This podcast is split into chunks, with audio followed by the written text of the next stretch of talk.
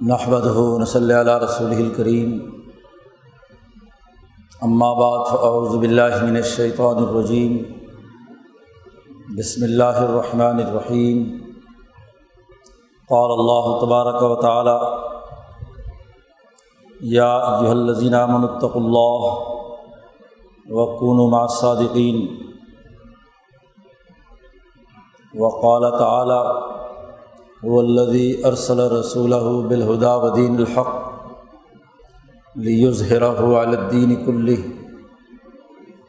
وكفى بالله شهيدا وقال النبي صلى الله عليه وسلم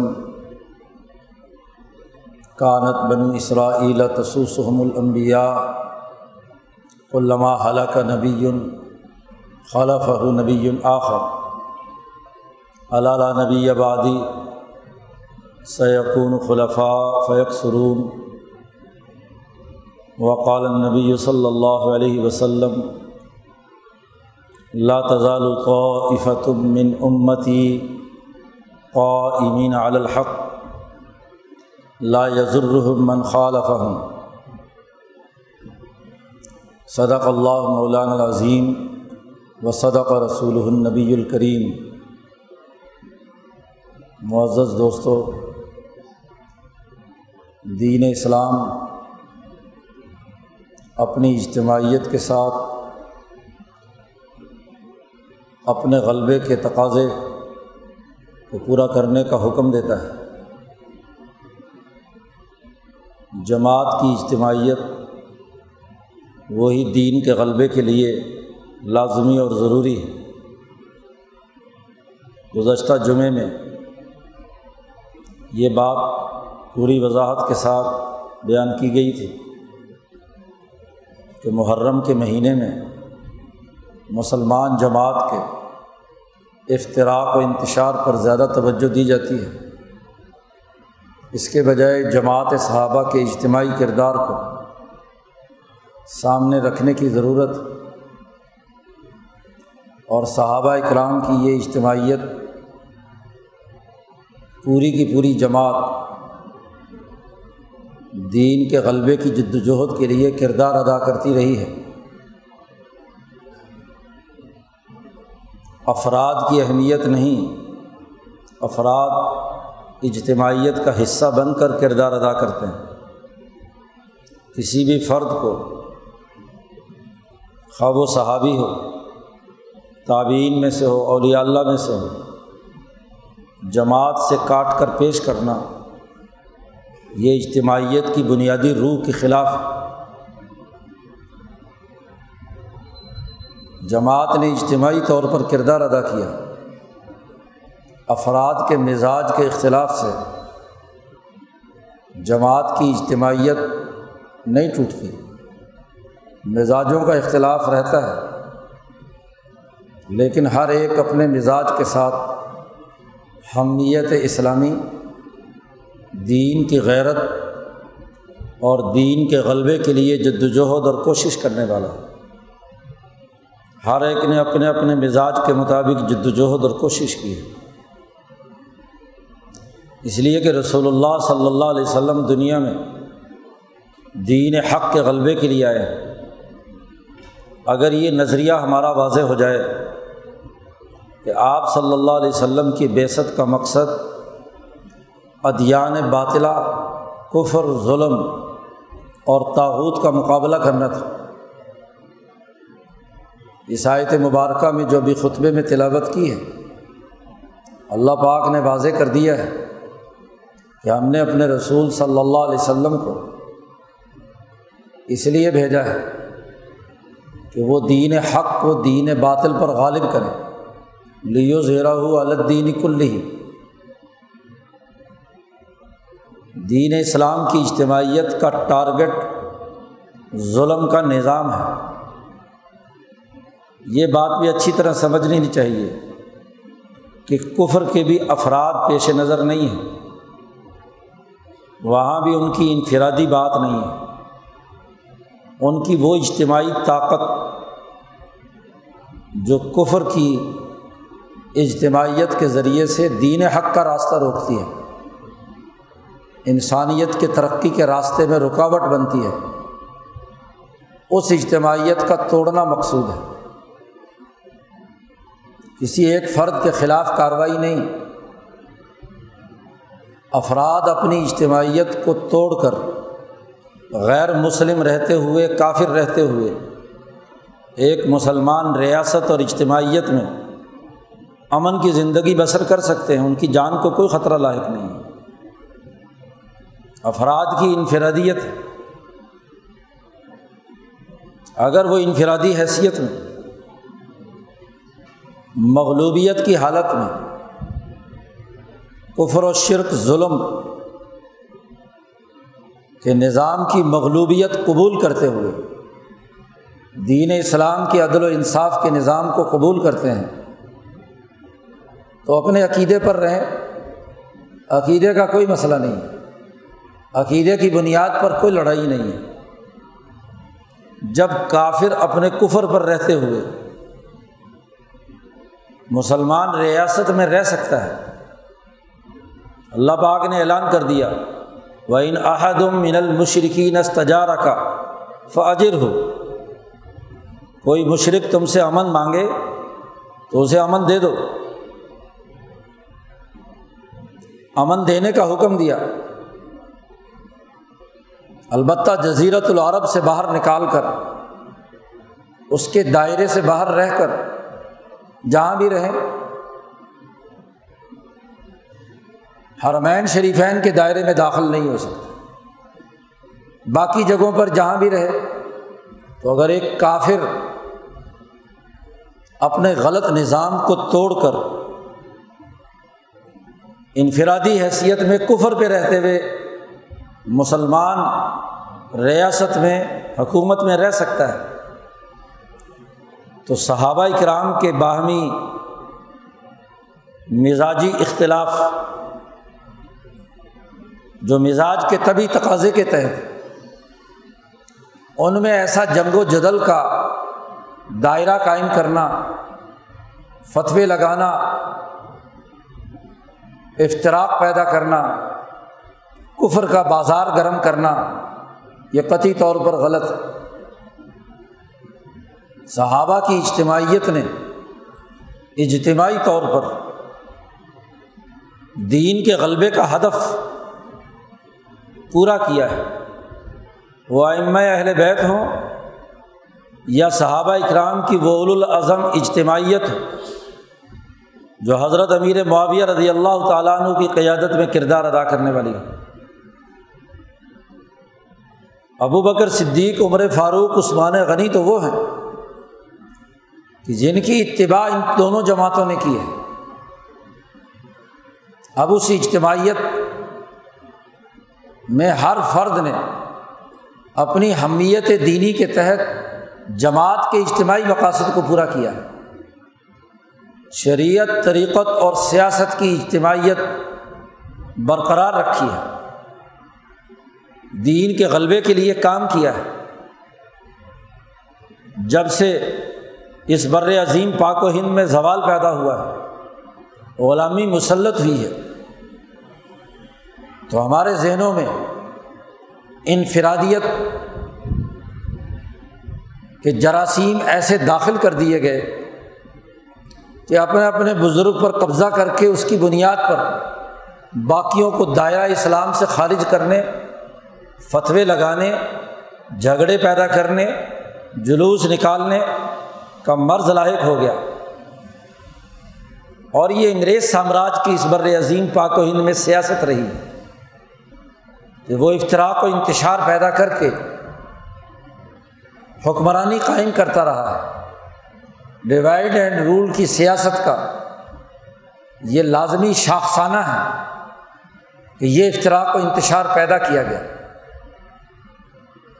ایک بہت فضول اور لغ بات یہ کہی جاتی ہے کہ جی یہ شیعہ سنی فرقے تو چودہ سو سال سے چلے آ رہے اختلاف رائے چلا آ رہا لیکن اس کی بنیاد پر لڑائی جھگڑے کبھی انسانی تاریخ میں ہوئے ہوں۔ ایسا نہیں ہے۔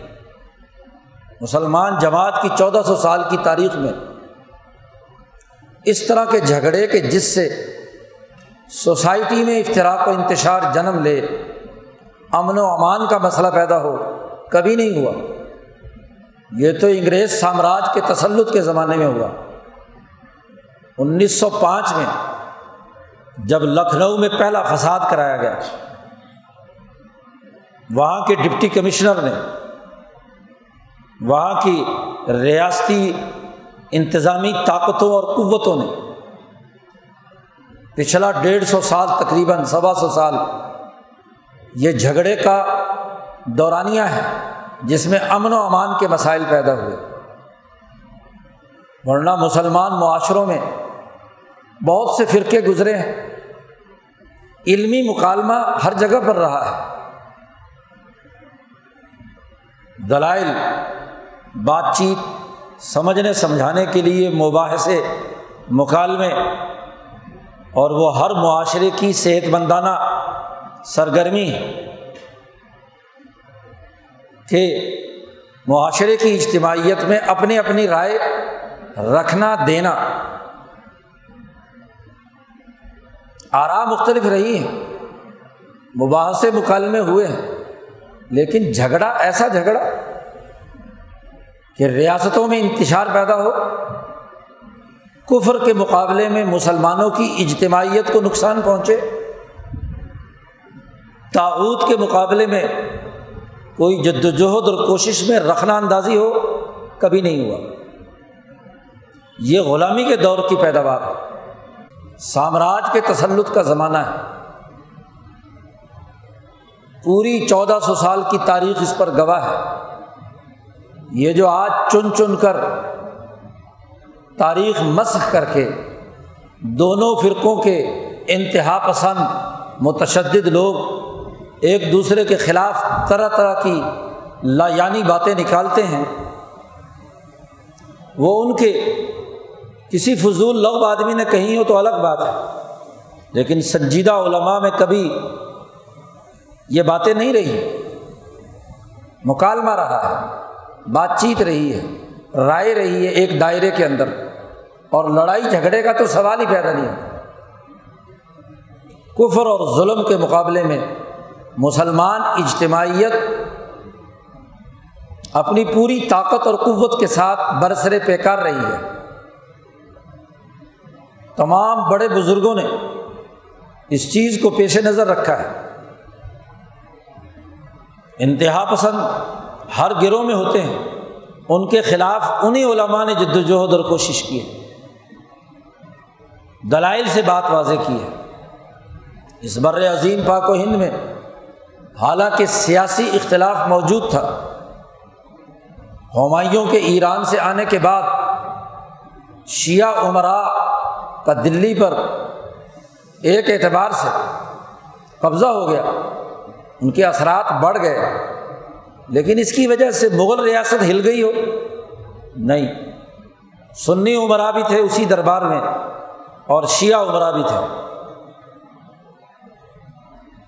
اکبر کے بعد ہمایوں، جہانگیر، اورنگزیب عالمگیر اورنگزیب عالمگیر جیسے اہم ترین بادشاہ کے زمانے میں بھی جب ہندوؤں کے ساتھ سلوک کیا گیا انسانی بنیادوں پر، تو شیعوں کے ساتھ کیوں سلوک نہیں کیا گیا؟ صلاحیتوں اور استعداد کے مطابق ان سے کام لیا گیا۔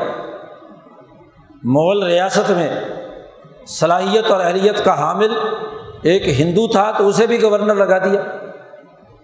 اور اگر شیعہ تھا تو اسے بھی گورنر لگا دیا۔ کام اس سے لیا گیا۔ بنگال کا گورنر پچاس سال تک شیعہ رہا۔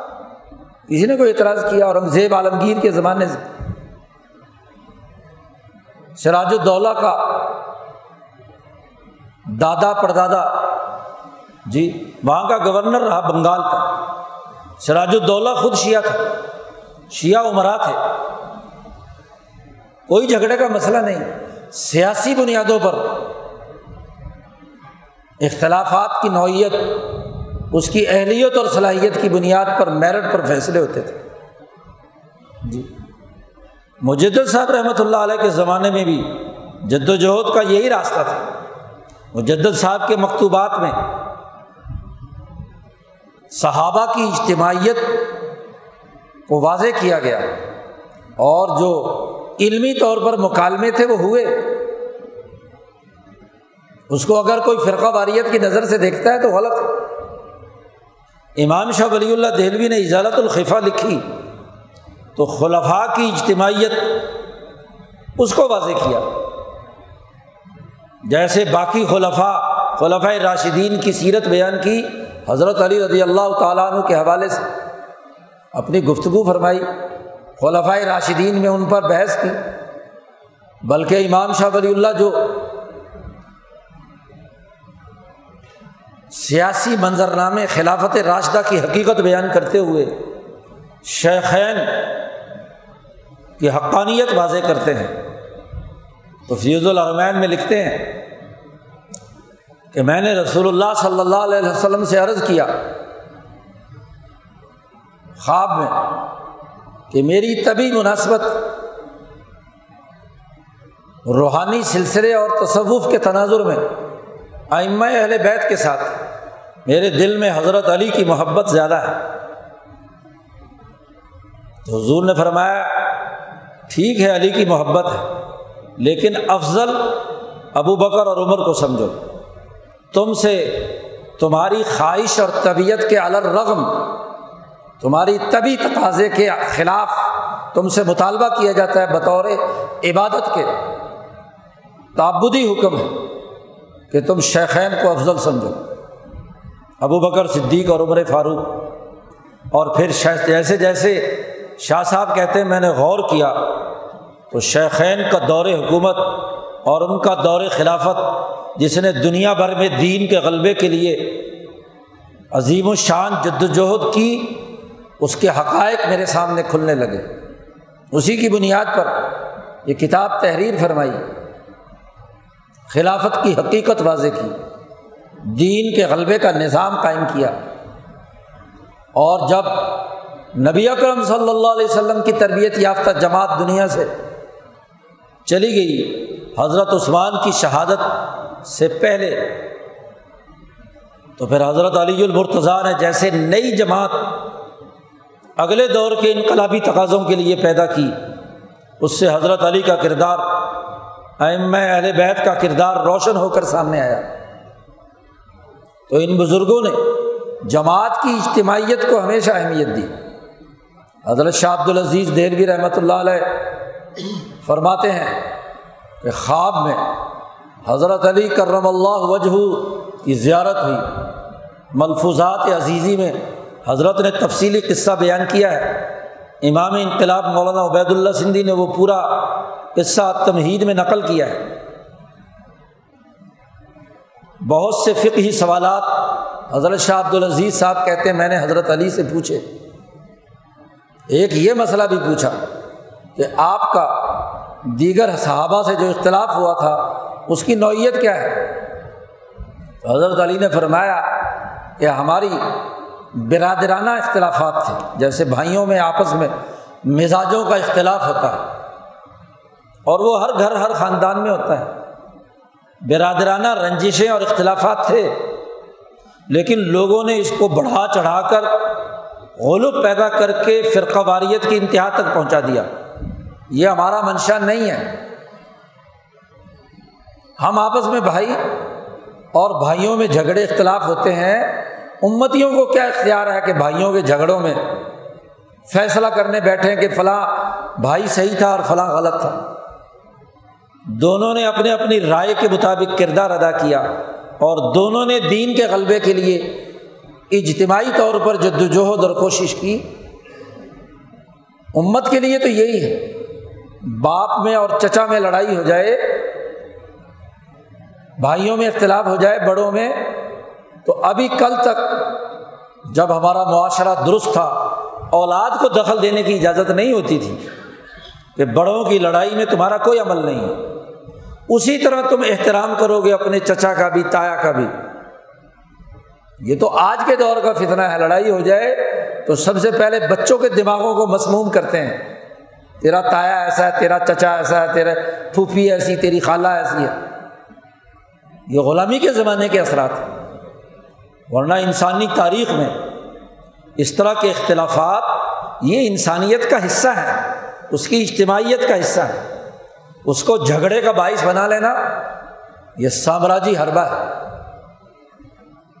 ہمارے بزرگوں نے خاص طور پر اس بر عظیم پاک و ہند میں جب انگریز سامراج نے یہ شیعہ سنی جھگڑے کھڑے کر کے اپنے ظلم کے نظام کی سیارات مضبوط کرنے کا کام کیا، تو اس کی مزاحمت کی، اس کی مخالفت کی، اس کے مقابلے میں جد وجہد اور کوشش کی۔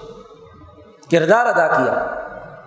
شیخ الاسلام مولانا سید حسین احمد مدنی رحمۃ اللہ علیہ اپنی سوان حیات میں لکھتے ہیں نقش حیات۔ کہ میں دیوبند سے کلکتہ جا رہا تھا۔ کسی جمیعت علماء ہند کے کسی سیاسی جلسے کے تناظر میں، تو راستے میں شاہ جہان پور کے اسٹیشن پر اسٹیشن ماسٹر سمیت معززین سنی اور شیعہ رہنما کھڑے ہوئے تھے، انہوں نے گاڑی روک لی۔ انہوں نے کہا کہ آپ اتریے، اگلا سفر منسوخ کیجیے اگلے وقت کی جو گاڑی ہے، اس میں آپ چلے جائیے۔ حضرت نے فرمایا کہ مجھے تو وہاں ضروری پہنچنا ہے، میرا وقت مقرر ہے جلسے کا۔ تو معززین نے کہا کہ بات یہ ہے کہ شہر میں شیعہ سنی جھگڑا عروج پر ہے۔ کوئی مناظر بازی کا ماحول گرم اسٹیج جم چکا ہے۔ آج کے دن فرقہ وارانہ دونوں طرف سے مناظر موجود ہیں اور خطرہ یہ کہ تصادم ہو، لڑائی جھگڑا ہو، تو بہت بڑا نقصان ہوگا۔ آپ ہی واحد آدمی ہیں جو اس پورے جھگڑے کو نمٹا سکتے ہیں۔ تو آپ اپنا اگلا سفر منسوخ کیجیے آپ شہر چلیے۔ لوگوں نے مجبور کیا تو حضرت مدنی رحمۃ اللہ علیہ کہتے ہیں میں اترا، ان کے ساتھ چلا گیا۔ شہر میں بڑی کشیدگی، جھگڑے، منافرت، ایک دوسرے کو قتل کی دھمکیاں، پورے عروج پر جھگڑا ہے۔ سنی بھی اشتعال میں ہے اور شیعہ بھی۔ حضرت مدنی رحمۃ اللہ علیہ فرماتے ہیں، معاملہ ایک اور بھی تھا۔ کہ سنیوں کی طرف سے جو مناظر بن کر آئے، وہ ہمارے ہی ایک بزرگ تھے دیوبند کے، مظاہر علوم سہارنپور کے سرپرست، میرے بھی بزرگ تھے۔ اب ان سے براہ راست جا کر بات کرنا بڑا مسئلہ تھا، لیکن میں نے اللہ سے دعا مانگی کہ اے اللہ اس مسئلے کو حل کرا دے، جھگڑا ختم ہو۔ تو حضرت سیدھے پہلے شیوں کے اسٹیج پر پہنچے۔ جہاں مناظر تقریریں کر رہے تھے۔ مجمع تو شیعہ سنی دونوں درمیان میں، دونوں طرف اسٹیج لگے ہوئے ہیں۔ حضرت وہاں پہنچے۔ حضرت نے ہاتھ جوڑے عوام کے سامنے کہ یہ وقت لڑائی جھگڑے کا نہیں ہے۔ اس وقت تم غلام ہو۔ انگریز جب قتل کرتا ہے تو یہ نہیں دیکھتا کہ تم میں سنی کون ہے اور شیعہ کون ہے۔ وہ تو یہ بھی نہیں دیکھتا کہ تم میں سے مسلمان کون ہے اور ہندو کون ہے۔ وہ تو دیکھتا ہے ہندوستانی ہے۔ اس دھرتی کا رہنے والا ہے۔ تو وہ گورا تو تمہیں اڑا دیتا ہے۔ تحریک آزادی عروج پر ہے۔ حکومت کی چونیں ہل رہی ہیں۔ آزادی کی اس تحریک کے موقع پر یہ جھگڑا کھڑا کرنا یہ غلط۔ ہمیں تو اس وقت ضرور ہوئی آزادی اور حریت کے لیے کہ نہ صرف شیعہ سنی متحد ہو، بلکہ ہندو مسلم بھی متحد ہو۔ یہاں کے تمام حریت پسند اپنی آزادی کی جد وجہد میں انگریز سامراج کے مقابلے پر آئے۔ اور میں سنیوں کی طرف سے معافی مانگتا ہوں، معذرت کرتا ہوں۔ اس لیے مہربانی کرو اس مناظرے کو ختم کرو۔ اور یہاں سے جا کر پھر سنیوں کے اسٹیج پر بھی حضرت نے یہی کہا۔ دونوں جگہ پر تقریر کی۔ دونوں کے معززین کو بلا کر اور جو بزرگ مناظرے کے لیے آئے تھے، ان کو بھی سمجھایا کہ یہ وقت مناظروں کا نہیں ہے۔ یہ وقت تو آزادی اور حریت کا ہے۔ آپ کے اس عمل سے نقصان ہوگا تحریک آزادی کو۔ اور یہ سارا جھگڑا شیعہ سنی جو یہاں پیدا کیا گیا ہے، یہ یہاں کے فرقہ پرستوں کی طرف سے اور ان فرقہ پرستوں کو سپورٹ انگریز کی طرف سے اس لیے اس کو ناکام بنانے کے لیے سب شیر و شکر ہو۔ تو مناظرہ منسوخ ہوا، شہر میں امن و امان قائم ہوا۔ ہاں جی آپس میں ان کا معاملہ اور معانقہ کرایا تو تب جا کر مسئلہ ٹھنڈا ہوا اور حضرت دوسری گاڑی سے آگے کلکتہ کے لیے روانہ ہوئے یہ ان بزرگوں کا کردار رہا ہے کہ اجتماعیت کو کسی بھی حالت میں نظر انداز نہ کیا جائے، فرقہ واریت کی، حوصلہ شکنی کی جائے۔ یہ جلسے جلوسوں کے لائسنس سب سے پہلے شیعہ اور سنیوں کو انگریز سامراج نے دیے۔ ورنہ ہر آدمی اپنی اپنی عبادت گاہ میں جو مرضی کرے خود شیعہ علماء کے یہاں بھی حضرت حسین رضی اللہ تعالیٰ عنہ کی اس شہادت پر دس محرم کا جو معمول رہا ہے، قدیم تمام علماء کا، وہ جیسے کسی بزرگ کی یاد میں لوگ کمرہ بند کر کے جمع ہوتے تھے۔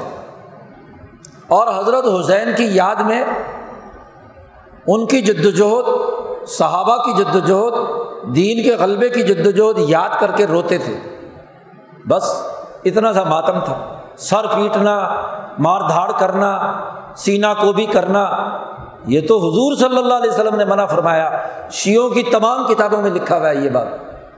کہ ماتم اس طریقے سے کرنا کہ جو اذیت پہنچانے کا معاملہ ہو، یہ ناجائز ہے۔ خود نبی کرم صلی اللہ علیہ وسلم نے فرمایا کہ جب کوئی آدمی مردے پر اس طریقے سے نوحہ کرتا ہے، روتا پیٹتا، ماتم کرتا ہے، تو اس مردے کو اذیت پہنچتی ہے۔ تو کبھی سچے علماء نے یہ کام نہیں کیا۔ اور یہ سنی صوفیہ اور علماء کے یہاں بھی رہا کہ اپنے کسی بزرگ کی وفات کے زمانے میں اس دن جمع ہو کر اس بزرگ کے اقبال یاد کرتے تھے، ان کی تقریریں اور خطابات سنتے تھے۔ بس اس سے زیادہ کچھ نہیں۔ یہ انہیں سڑکوں پر نکال کر لائسنس دیے گئے۔ شیوں کو لائسنس دیا کہ امام حسین کی یاد میں جلوس نکالو۔ انیس سو پانچ سے پہلے جلوس اس بر عظیم پاک و ہند میں حضرت حسین پر کبھی نہیں نکلا۔ مصر کا ایک وہ حکمران جس کی حکمرانی کو لوگ نہیں مانتے تھے، اس نے ایک دفعہ صرف جلوس نکالا۔ اور اگلے سال وہ بھی بند ہو گئے یہ جلسے جلوس کہاں سے تھے؟ اور پھر جب شیو کے اس عمل پر سنیوں نے اعتراض کیا تو ان کو کہا، لو بھی تم بھی جلوس کا لائسنس لے لو دفاع صحابہ کا جلوس تم نکالا کرو۔ تم دفاع صحابہ کے نام پر جلوس کا لائسنس لے لو، تم امام حسین کے نام پر جلوس کا لائسنس لے لو۔ اور جان بوجھ کر جلوس کے راستے وہ منتخب کیے گئے کہ شیوں کے لیے جو سنیوں کے علاقے سے گزرتے ہیں، تاکہ جھگڑا ہو۔ اور وہاں کسی سنی کو پیسے دے کے اس پہ پتھراؤ کرو، جھگڑا کھڑا ہو گیا۔ اور دفاع صحابہ کی ریلی کے لیے جو لائسنس دیا گیا، وہ شیوں کے علاقے سے دیا گیا۔ اور کسی شیعہ کو کھڑا کر کے وہاں پتھراؤ کر دو تو جھگڑا ہو گیا۔ کہ جی دیکھو، انہوں نے صحابہ کی توہین کی ہے۔ پھر اس سے بھی مسئلہ حل نہیں ہوا اور سچے علماء نے اس کی مزاحمت کی۔ تو تبرہ کرنے کے لیے کرائے کے مولوی دونوں طرف سے مل گئے۔ جی کوئی ادھر سے تبرہ کے نام پر لا یعنی گفتگو کرتا ہے، کوئی ادھر سے تبرہ کے نام پر فضول اور لغ باتیں کرتا تھا کہ جھگڑا پیدا ہو۔ یہ ڈیوائڈ اینڈ رول کی سیاست ہمیشہ انگریز سامراج نے اس خطے میں پیدا کیا دنیا کے کسی ملک میں اس طرح کے جلوس اور جھگڑے نہیں ہوتے، ایران میں بھی نہیں ہوتے۔ قومیں جب غلام ہوتی ہیں تو غلامی کے زمانے میں ان کی اپنی اصل تعلیمات پس پش چلی جاتی یہاں تو مقابلے کی ضرورت تھی تاحود کی۔ یہاں تو مقابلے کی ضرورت تھی آزادی اور حریت کی۔ یہاں تو ضرورت تھی اپنی اجتماعیت کے ساتھ اپنا سسٹم درست کرنے کی۔ جی انگریز سامراج سے آزادی تو ہم نے اس لیے حاصل کی تھی۔ سب نے مل کر، شیعہ بھی تھے، سنی بھی تھے، سب نے مل کر۔ ہندو بھی تھے، سکھ بھی تھے۔ یہاں کے اس خطے کے حریت پسند تمام لوگ تھے جنہوں نے آزادی کی جنگ لڑی۔ تو کیا اس لیے کہ وہی انگریز کے زمانے کا ڈیوائڈ اینڈ رول کا سیاسی نظام جاری رہے؟ بدقسمتی یہ کہ یہاں جو کالے انگریز مسلط ہیں، سیاست میں بیوروکریسی میں سیکورٹی کے نام پر یہی فکر انگیزی پیدا کرتے ہیں۔ انہوں نے یہ حرکتیں کی ہیں۔ اس پاکستان کے اندر بھی انیس سو اکاون باون میں دین اسلام کے نفاذ کے لیے جب یہاں کے حکمرانوں نے کہا کہ بھائی، ہم کون سا اسلام نافذ کریں؟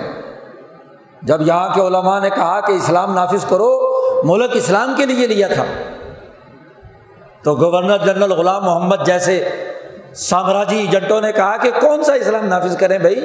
ایک شیعہ اسلام ہے، ایک سنی اسلام ہے، ایک دیوبندی اسلام ہے، ایک بریلوی اسلام ہے، تمہارے تو جھگڑے ہی نہیں نمٹتے۔ تم فیصلہ کر کے بتاؤ کہ کون سا اسلام نافذ کرے تو اکتیس علماء جمع ہوئے، جس میں دیوبندی، بریلوی، اہل حدیث، شیعہ ہاں جی مودودی، سب لوگ سب لوگ جمع ہوئے۔ اور سب نے متفقہ طور پر جی بنیادی نکات پیش کیے اکیس نکات کہ یہ متفقہ ہے، سب سیاہ سنی کے متفقہ ہیں۔ اس کی بنیاد پر ملک کا نظام بناؤ، سسٹم بناؤ، کوئی جھگڑا نہیں ہے۔ شیعہ علماء بیٹھے ہوئے وہاں، وہ ساتھ شامل ہے یہ مولانا مظہر علی اظہر، جو مجلس احرار اسلام، جو سنی شیعہ تمام کی جماعت، جس کا صدر عطا اللہ شاہ بخاری، مولانا حبیب الرحمان لدھیانوی، چودھری افضل حق، اور جس کا سیکرٹری جنرل بیس سال تک شیعہ عالم مولانا مظہر علی اظہر رہے۔ کوئی جھگڑا نہیں ہوا۔ عین عین کراروی، علی غزنفر کراروی، اسی اکیس نکات بنانے والی ہاں جی جماعت کی اجتماعیت کا حصہ۔ شیعہ ساتھ بیٹھے اجتماعیت کے ساتھ وہ اکیس نکات پیش کیے۔ لیکن حکمران جی ان کے کانوں پہ جھو نہیں رہیں گی کیونکہ مفادات ان کے تھے۔ وہ اسلام نافذ نہیں کرنا چاہتے۔ ریاست سامراجی اصولوں پر، انگریز کے بنائے ہوئے نظام پر، انیس سو پینتیس کے انڈیا ایکٹ کے تحت ملک کا سسٹم سامراجی بنیادوں پر چلانا چاہتے ہیں۔ پھر ختم نبوت کا مسئلہ ہوا تو شیعہ سنی سب متفق، سب نے متفقہ طور پر قرارداد پیش کی۔ اجتماعیت کے ساتھ اور انیس سو اٹھہتر اناسی تک، بلکہ اب تک قادیانیوں کے خلاف جو ربوا میں کانفرنس ہوتی، اس میں شیعہ بھی آتے، سنی بھی آتے اور متفقہ طور پر اپنی رائے قائم کرتے۔ لیکن جب یہاں کے سسٹم کو ایرانی انقلاب کا راستہ روکنے کے لیے امریکہ کی شہ پر سعودی عرب کے ریالوں سے جھگڑا کھڑا کرنا پڑا، تو یہ جھگڑا کھڑا کر دیا شیوں کے خلاف۔ پہلے سامراجی طور پر ایرانی انقلاب کے دشمنوں کو جو شیعہ ہی تھے، ان کے ذریعے سے جلوس نکلوا کر اسلام آباد کا محاصرہ کروایا۔ پورے ملک میں تحریک چلائی گئی کہ جی پاکستان میں فقہ جعفری نافذ کی جائے۔ دو، تین، چار، پانچ فیصد شیعہ اور اہل سنت کے ملک کے اندر فقہ جعفریہ کی نفاذ کی بات کرنا، جہاں فقہ حنفی غالب ہے۔ جی تو سوائے امریکہ کے ڈالروں اور ریالوں کی بنیاد پر یہ تحریک چلائی اور پھر رد عمل میں سنیوں کی فرقے بنا کر ان کے نام پر جی کوئی صحابہ کے نام پر اور کچھ کسی نام پر دوسرا جھگڑا کھڑا کر کے وہاں مطالبے شروع کر دیے۔ کفر کے فتوے اگلنے شروع ہو گئے۔ باقاعدہ جھگڑے اور معاملات شروع کر دیے۔ دونوں کے دونوں امریکی سامراج کے پٹھو بن کر یہاں کردار ادا کرتے رہے۔ اور ان کے پیچھے یہاں کا سسٹم رہا۔ جیسے افغانستان میں یہاں کے سسٹم نے ہر ایک جماعت کو استعمال کیا۔ شیوں کی جہادی والی تحریک اپنی تھی اور سنیوں کی اپنی تھی، دیوبندیوں کی اپنی تھی، اہل حدیثوں کی اپنی تھی۔ دس پندرہ پارٹیاں جہاد کے نام سے اختلافات پیدا کر کے افغانستان میں داخل کیے گئے۔ ایسے ہی ایرانی انقلاب کو جو امریکہ کے خلاف آیا تھا تاحود کے خلاف آیا تھا، اس کو روکنے کے لیے شیعہ سنی جھگڑے کو یہاں پروان چڑھایا گیا۔ ورنہ انیس سو اٹھہتر سے پہلے اسی مسجد میں سنی بھی مسلم نماز پڑھ رہا ہے، اسی مسجد میں شیعہ بھی پڑھ رہا ہے۔ چلے جاؤ ابھی بھی ڈیرا اسماعیل خان کی مرکزی جامع مسجد مسجد جامع مسجد کلام ہے آج بھی شیعہ وہاں نماز پڑھتا ہے۔ کوئی جھگڑا نہیں تھا۔ اپنے اپنے مسلک کے مطابق پڑھ رہے ہیں۔ لیکن یہاں باقاعدہ محاذ گرم کیا گیا۔ افطرا کو انتشار پیدا کیا گیا۔ لڑائی جھگڑا یہاں کے سسٹم کی ضرورت تھی۔ یہاں کے اعلی کار دونوں طرف کے مولوی وہ جھگڑے پیدا کرتے اور جب سامراج کو ضرورت پیش آتی اپنا سیفٹی کے لیے، تو پھر ملی ایک جہتی کونسل بھی بنا دی گئی۔ وہاں شیعہ سنی اکٹھے کر کے لیڈر تو اکٹھے کھا پی رہے ہیں اور نوجوانوں کو بھڑکا کر ان کی گردنوں پر اپنے مفادات اٹھا رہے ہیں۔ وہاں اکٹھے، وہاں تو ساجد نقوی کے پیچھے سارے نماز پڑھ رہے ہیں۔ وہاں تو سمیع الگ کے پیچھے سارے نماز پڑھ رہے ہیں۔ وہاں تو قاضی حسین احمد کے پیچھے نماز پڑھتے رہے۔ اور باہر نکلے تو زبانیں آگ نکالتی ہیں۔ کفر اور شرک کے فتوے لگائے جاتے ہیں۔ ایک دوسرے کی گردنیں اڑائی جاتی ہیں۔ حقیقت یہ ہے کہ آج مسلمانوں کا دشمن سامراج تاحت سرمایہ داری نظام، وہ سرمایہ داری نظام جس نے اس خطے پر بدماشی پیدا کی۔ کفر اور شرک کے لیے، ظلم اور ستم کے لیے، انسانیت کو غلام بنانے کے لیے کردار ادا کیا۔ اور اس کی بنیاد پر ملکوں کی لڑائیاں پیدا کرائی گئی فرقوں کی لڑائیاں پیدا کری گئی نوجوانوں کی قربانی دی گئی، نوجوانوں کو شہید کرایا گیا۔ مفادات اپنے اٹھائے گئے۔ محرم آتا ہے تو جھگڑا بھی خود ہی پیدا کیا، پیدا کرایا جاتا ہے اب بھی۔ اور پھر صلاح کے نام پر، امن کے نام پر میٹنگیں بھی خود ہی کی جاتی ہیں۔ اور پھر بدنام کیا جاتا ہے کہ مذہب تو سوائے لڑائی، بھڑائی سکھانے کے اور کوئی کام ہی نہیں کرتا۔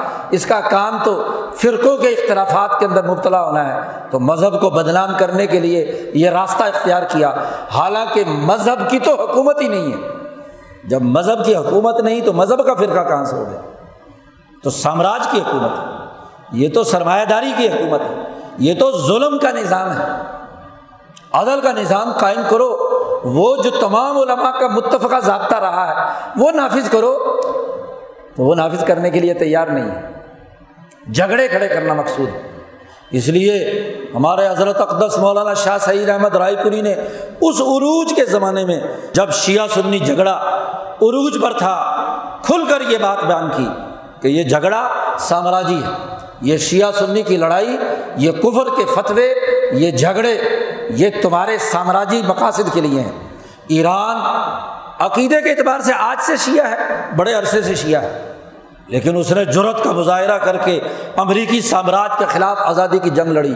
تاحود کا مقابلہ کیا، جو اس خطے کا بدماش شہنشاہ ایران امریکہ کا ایجنٹ بن کر اس پورے خلیج اور اس پورے پاکستان، افغانستان کے اوپر حکمرانی کے خواب دیکھ رہا تھا امریکہ، اس کو راستے سے اٹھا کر ایک انقلاب برپا کیا ہے۔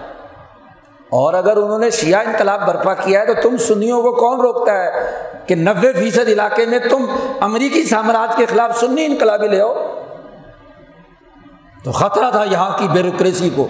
یہاں کی اسٹیبلشمنٹ کو کہ اس انقلاب کے اثرات یہاں نہ آ جائیں اور یہاں بھی دین کے نمائندے انقلاب برپا کر کے سرمایہ کاری نظام کو دیش نکالا نہ دے دیں۔ تو ڈالروں اور ریالوں کی بارش کر کے جھگڑے کا میدان بنایا گیا اس خطے میں۔ یہ مذہب کا معاملہ نہیں ہے، یہ اس سسٹم کا معاملہ ہے، سامراجی نظام کا معاملہ ہے، یہ دین کا معاملہ نہیں ہے۔